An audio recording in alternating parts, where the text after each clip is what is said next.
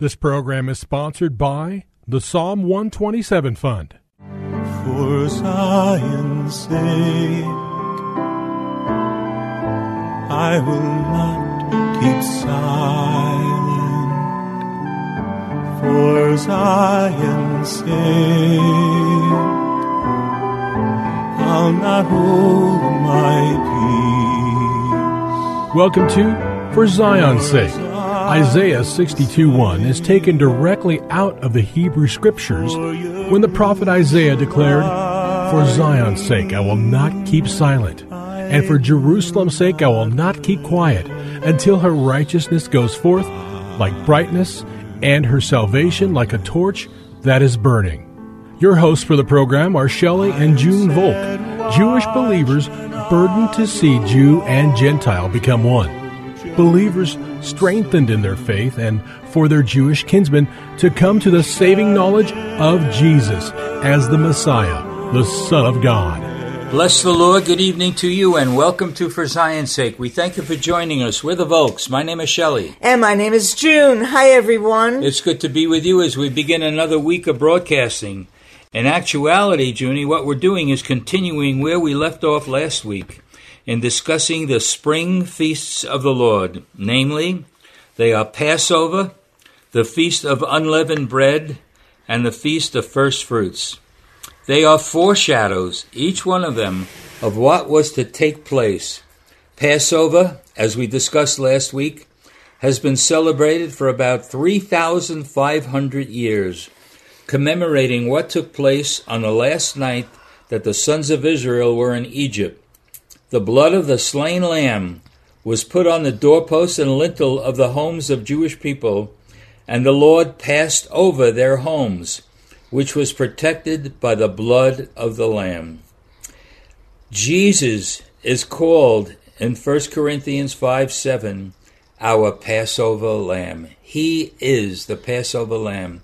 And what took place on that night was a foreshadowing of how Jesus lived his life. So Passover starts in the Hebrew month Nisan on the 14th. The Feast of Unleavened Bread in Nisan starts on the 15th, and the first fruits is on Nisan 16. So we see they're lumped together and they usually referred to as the Feast of Passover, including the other two. And for those of you who don't know what unleavened bread is, that's matzah. Right. So when three times the Jewish men in Israel were called to Jerusalem to the temple, that was on Passover, on um, I just went blank on Pentecost and the Feast of Tabernacles. And that's three times a year. Three times every year, the men of Israel had to get gather together in Jerusalem. So let's focus in on the Feast of First Fruits.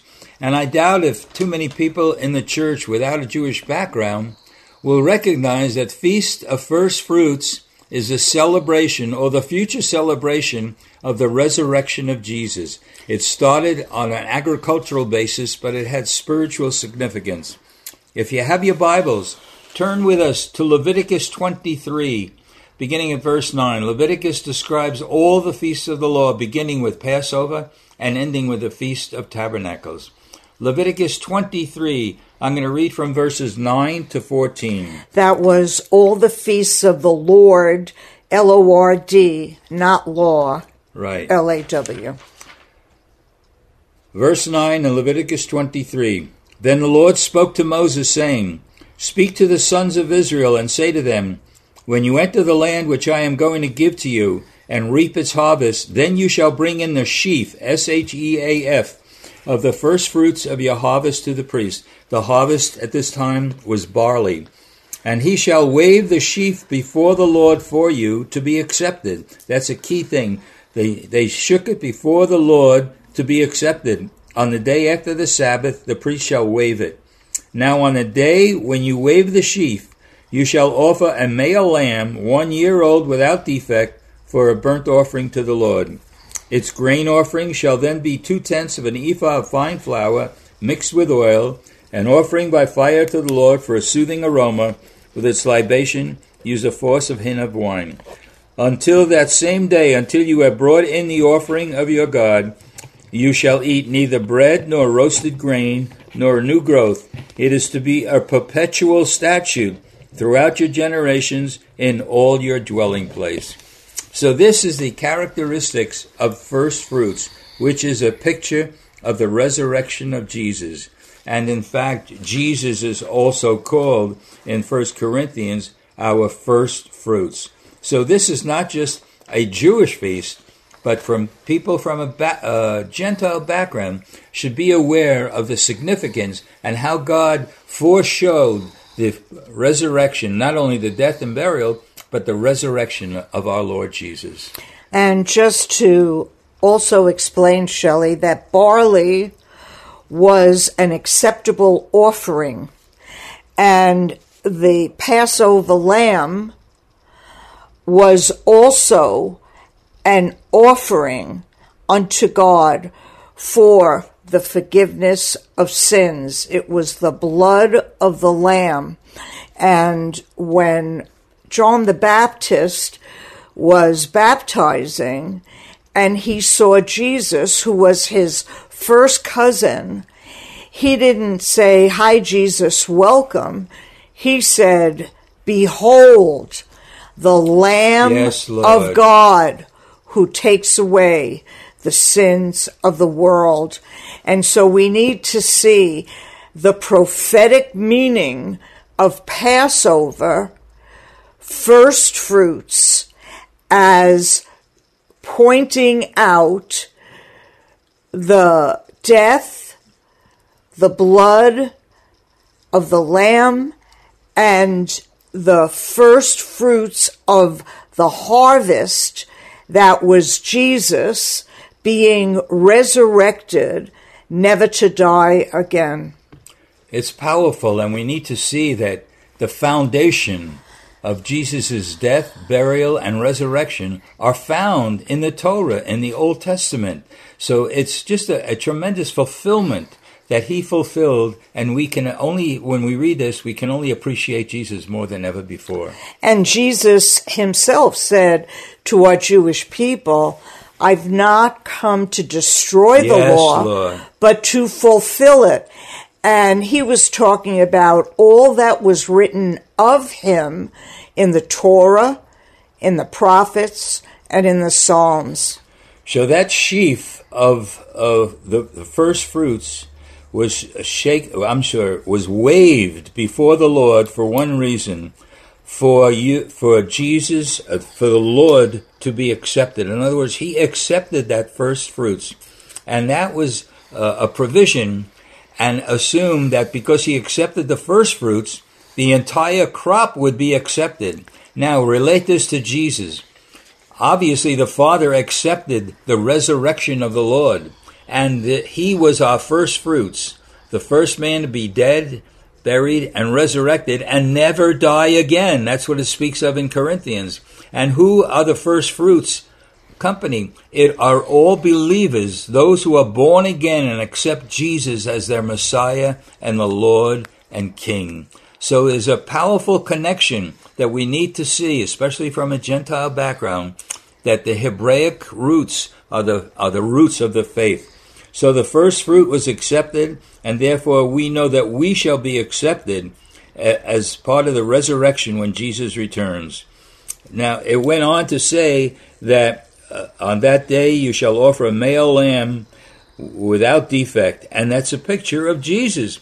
He was the Lamb of God slain from the foundation of the earth before the earth even existed.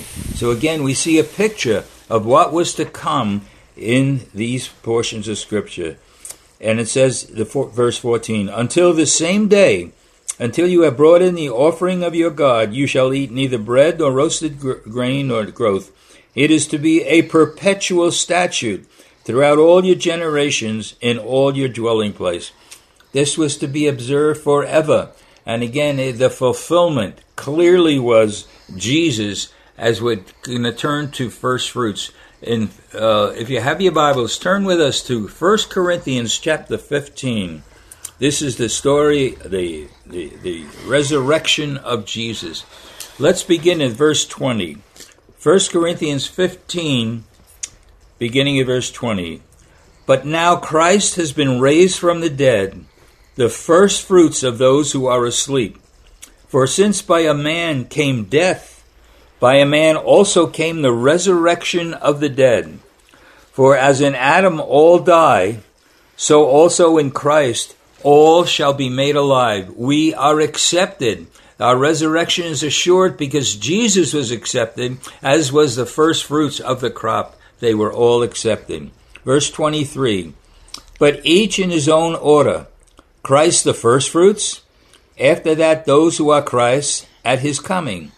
Then comes the end, when he delivers up the kingdom to the God and Father, when he has abolished all rule and all authority and power.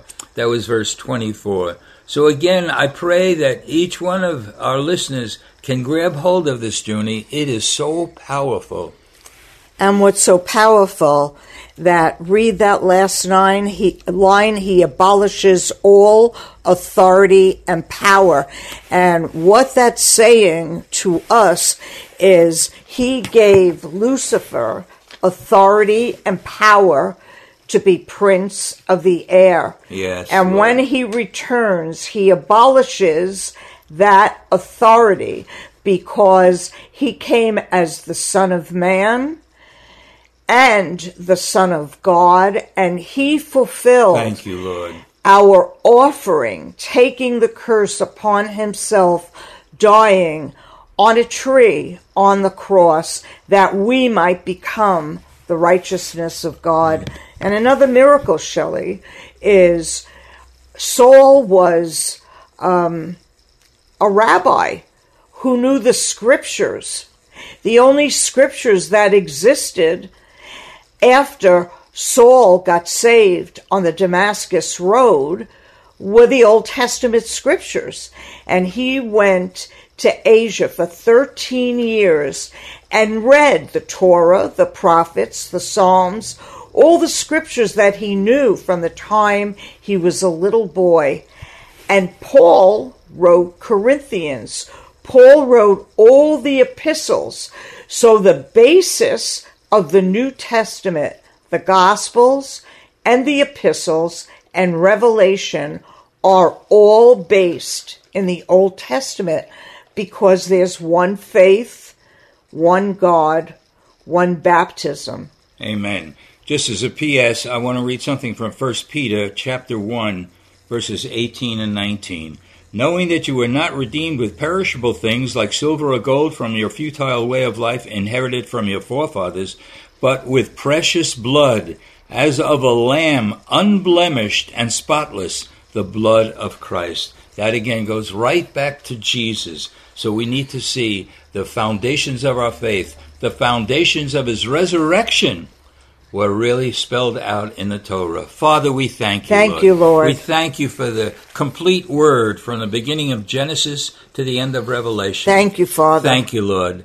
May people understand the depths of love that we should have for Jesus. We pray this in his holy name. Amen. For Zion's. Thank you for joining us this evening.